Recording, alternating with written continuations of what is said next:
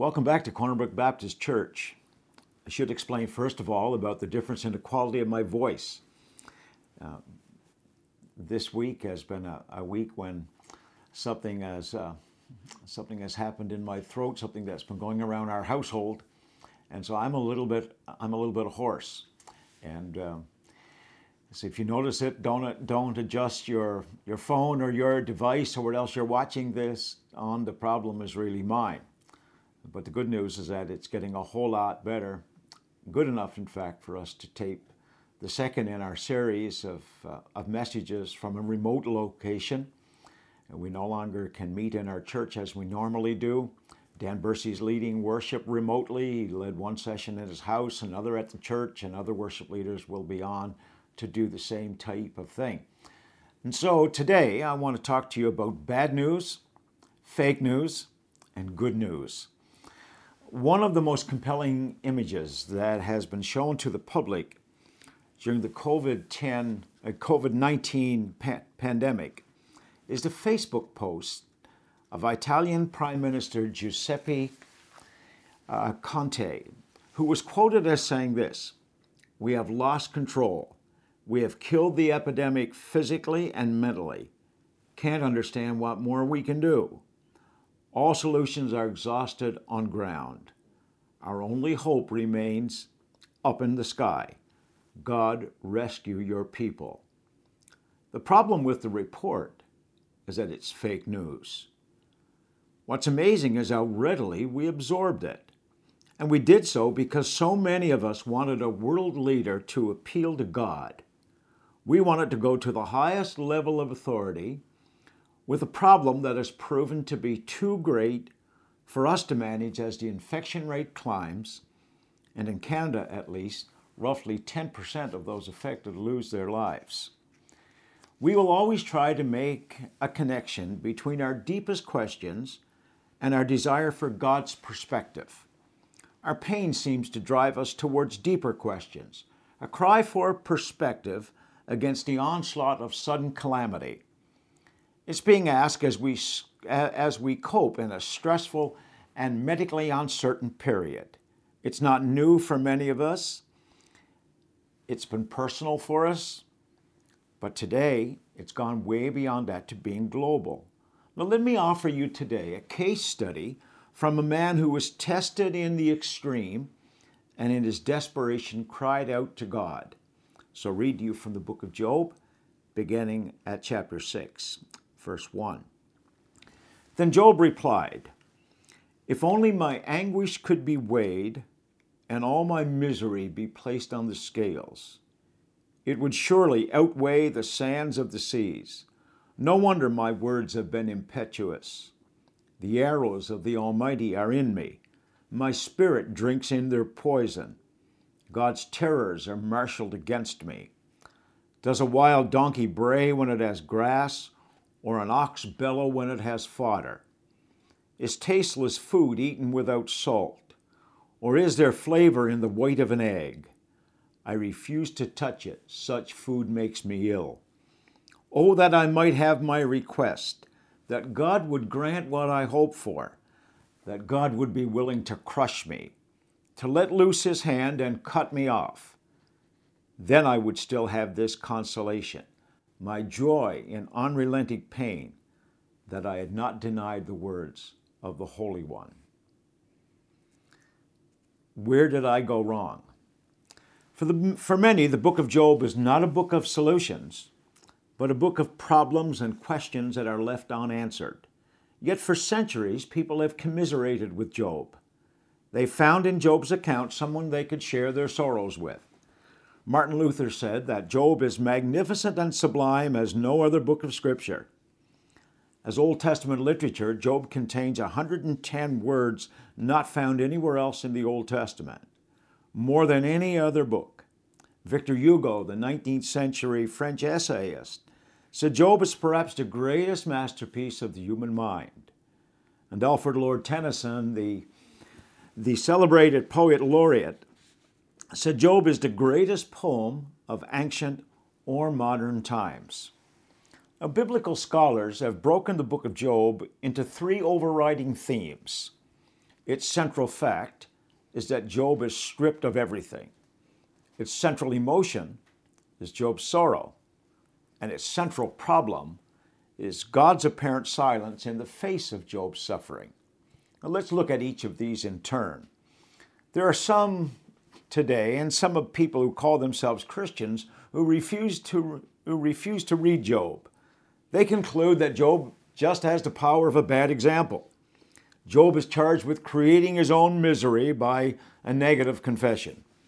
Plenty of people would prefer that this book, which, de- which describes the life of a man dating back to Abraham's time, they would rather were not even in the Bible. But the bitter truth of the book is that Job, despite his integrity and despite his moral courage, is stripped. He's stripped of everything. Everything that a person can lose short of dying. Now, follow the sad story, and here's what you find in, in Job's account Job is stripped of his wealth. In just a few hours, or a few days at the most, Job went from plenty to poverty. Materially, Job was wrecked. Job lost his children. And what's more tragic than to go through that vale of sorrow? Job lost every one of his children suddenly and violently. Then he lost his health. His body became a mass of inflamed, ulcerous, itching sores. Read the account in the scriptures as his condition is described, but please don't read it before you eat something. Job lost his wife. He was penniless and pathetically sick, and then his wife urged him to abandon his integrity and curse God and die. Job also lost his friends. Loss of, of possession encouraged desertion. His wasted physical condition turned a few more people off, and others concluded, I don't want to be anywhere near this guy because he's obviously under a curse. He was not someone that people wanted to mix with. Sounds a little like our time when we're not allowed to mix with people. And then Job began to lose his own self image. Job's personality underwent a powerful change. Stripped of everything, he cursed the day of his birth and longed for death. The suffering eroded his dignity to the point where he cried out to die. But worse than all of these things, Job began to lose his awareness of God. The anchor of his soul became unfastened, and Job began to feel that God was no longer gracious. Job lost his sense or began to lose his sense of God's righteous, righteous government, no longer had a good grasp of the justice of God. And so he became, he became confused about God's place in the whole scheme of good and evil.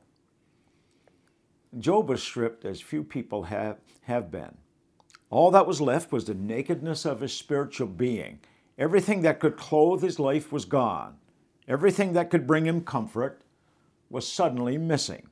His friends were so amazed when they saw him. The scriptures tell us they sat down and fasted with him and wailed his plight for seven days. Job was stripped to satisfy a question, a disturbing question. Will a person serve God gratis? Will anyone serve God if they get nothing in return? Do we serve God because he deserves worship or because we're getting a great deal out of the relationship? Job was stripped of everything but his knowledge of God. Even in unimaginable suffering, Job would not deny God. How would we fare? Is there a price tag on our integrity? What could we be stripped of to turn us away from Him or to turn against Him? Of the central emotion that's inside of this story, which is Job's sorrow, there's an aspect of Job's life that's simply astounding. Yes, Job mourned for his family. He missed his children and his grandchildren. His days are filled with memories and bitter tears. He missed his work and the good days he'd seen. He missed good friends in his house. He missed his status as an elder who judged cases that were brought before the city at the entrance of the city of Uz. He struggled with his own security and he struggled with his relationship with God. In fact, his life is a study in sorrow. And maybe mentioning Italy at the beginning is what sows this idea in, in my mind one of the nations that has been affected so deeply. Job reaped every disastrous possibility of Murphy's Law and saw it multiplied a hundred times. Job's deepest sorrow is not reserved for any of these things. Job's sorrow is for the fact he cannot find God, nor could he plead his case before the one who created him. Is in chapter 9 and verse 2. He says, How can a man be just with God? Job is not talking about justification by faith, but he's talking about how can a person deal with God, to present his cause in God's presence. Stripped of everything, Job has retained one piece of knowledge that no one can ever forget. God is unlike us, He's not a man. God's ways are not our ways. Job cannot find his way to God, and that's at the root of his sorrow. Listen to Job's cry of woe in the 23rd chapter. Job says, If only I knew where to find him, if only I could go to his dwelling, I would state my case before him and fill my mouth with arguments. I would find out what he would answer me and consider what he would say. Would he oppose me with great power? No, he would not press charges against me. There, an upright man could present his case before him, and I would be delivered forever from my judge. But if I go to the east, he is not there. If I go to the west, I do not find him. When he is in the when he is at work in the north, I do not see him. When he turns to the south, I catch no glimpse of him. But he knows the way that I take. When he has tested me, I will come forth as gold. Job saw the kind of despair that many in the people of the world can, can compare their sorrow to. Imagine waking tomorrow with no sense of where God is and no answers to the kind of cries that come from our hearts. How terrible to grope in the darkness for someone who refuses to be found. Listen to how Job answered one of his friends, so called friends, Zophar, in Job 14 and 7. At least there is hope for a tree, Job says. If it is cut down, it will sprout again, and its new shoots will not fail. Its roots may grow old in the ground, and its stump may die in the soil, yet, the, yet at the scent of water it will bud and put forth shoots like a plant. But a man dies and is laid low.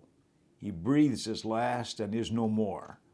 Job's conclusion is that he would have been better off if he had been created a tree rather than a man.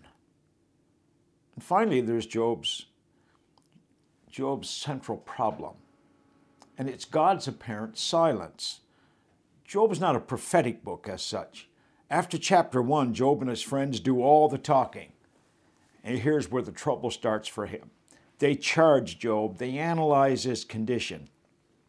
Job tries to defend himself. Other times, he tries to defend God. And at times, he argues with God and questions God's purposes against the backdrop of his own experience. God never speaks in this book until chapter 38. And in his words, he challenges and rebukes Job for the questions he asked and the questions that he leveled. Here's a short example of Job's complaint in the 16th chapter. He says, Surely, O God, you've worn me out. You've devastated my entire household. You've bound me, and it has become a witness. My gauntness rises up and testifies against me. God assails me and tears me in his anger and gnashes his teeth at me. My opponent fastens on me his piercing eyes. Men open their mouths to jeer at me. They strike my cheek in scorn and unite together against me.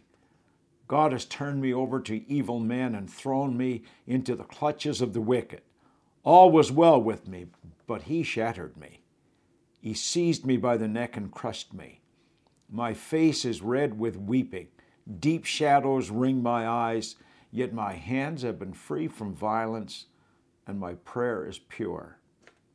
Here's God's response to Job in chapter 38 when he begins to speak. Then the Lord answered Job from out of the storm. He said, Who is this that darkens my counsel with words without knowledge? Brace yourself like a man. I will question you and you will answer me. Where were you, Job, when I laid the foundations of the earth? Tell me if you understand. Who marked off its dimensions? Surely you know. Who stretched out a measuring line across it? On what were its footings set? Or who laid its cornerstone? While the morning stars sang together and the angels shouted for joy. Have you ever watched a courtroom drama when an improper question is asked? With the intent of getting an answer, a lawyer may occasionally badger a witness or lead a witness. In those cases, a judge will sometimes uh, cut into the deliberations and rule that a question is out of order or that the question is irrelevant. And the lawyer who's ruled against, in the dramas I've watched, usually responds with these words I withdraw the question. Now, here's how Job withdraws his question. Chapter 41, verse 1. I know that you can do all things. No plan of yours can be thwarted. Surely I spoke of things I do not understand, things too wonderful for me to know. My ears have heard of you, but now my eyes have seen you. Therefore I despise myself and repent in dust and ashes. I can't agree that the book of Job has no solutions. It does major on suffering and sorrow, some of it sounding remarkably like what the world is going through now it does tend to give the impression that God remains silent in the midst of our suffering. But God does speak clearly to Job. Let me draw two conclusions today. God says, You must trust me even when you don't understand what's going on around you. Even when it appears that God is silent and inactive, He's there. Our mistake is writing Him out of the equation we translate trouble as judgment and silence as desertion. Just like Job, we need to see him for ourselves. It's not enough to hear of God or to depend on someone else's understanding of him. We have to prove him ourselves in our own lives. Job cried out for help in chapter 9. He felt he couldn't get justice. He couldn't plead his own case he couldn't reach God, and so he needed help. And here's what his plea sounds like Job chapter 9, verse 33 Neither is there any daysman betwixt us that might lay his hand on us both. That's exactly what we need in our times of trouble. The word daysman is easily translated as mediator or an umpire. It describes a person who stands between two opposing forces, sometimes translated as an arbitrator, someone who tries to bring peace between two parties who are deadlocked in a dispute. That's who Christ became in our lives. The one Job could only hope for is the one today that we know. By the sacrifice of himself, Jesus Christ has made peace with God and we're the beneficiary of that. Job concluded that when he cried out, I know my Redeemer lives, and sometimes today we sing it as a part of our worship. Perhaps the greatest question that we're asking today as we reflect upon what's happening in our world is Does God really care where we are and what's happening to us? I'll let the Apostle Paul answer the question from Romans chapter 8. Paul says this if God is, if God is for us, who is against us? He who did not spare his own son, but delivered him over for us all, how will he not also with him freely give us all things? In this crisis, as it goes on day after day, and as we grow weary of it, and as our questions rise, Please understand that God is not silent and he is certainly not absent. The cross of Christ speaks most eloquently to God's care for us. And that, my friends, is not fake news, it is good news. Would you bow with me in prayer? Father, thank you for being here. Thank you for being here in the person of your Son, Jesus Christ, who gave himself for us, who lives at the side of God the Father today, making intercession for us. You know every circumstance that people face today, and we know that you have compassion on us. We know that you love us, and we also are confident that you will carry us through. We thank you for the realities of our faith. We're so appreciative of the fact that you are much bigger than our problems. But neither are you intimidated by the questions we ask. And so, Lord, we come, we come to you today, place ourselves before you, ask for your continued mercy and grace, and thank you that in Christ we find that. We ask these mercies in his name. Amen. If you have any questions about today's message, or if you'd like to talk to someone, then kindly get in touch with, uh, with our staff at cornerbrookbaptist.com. And all of the information is located on our website that will enable you to reach out to us. Again, it's been our delight bringing you this message today. God bless you.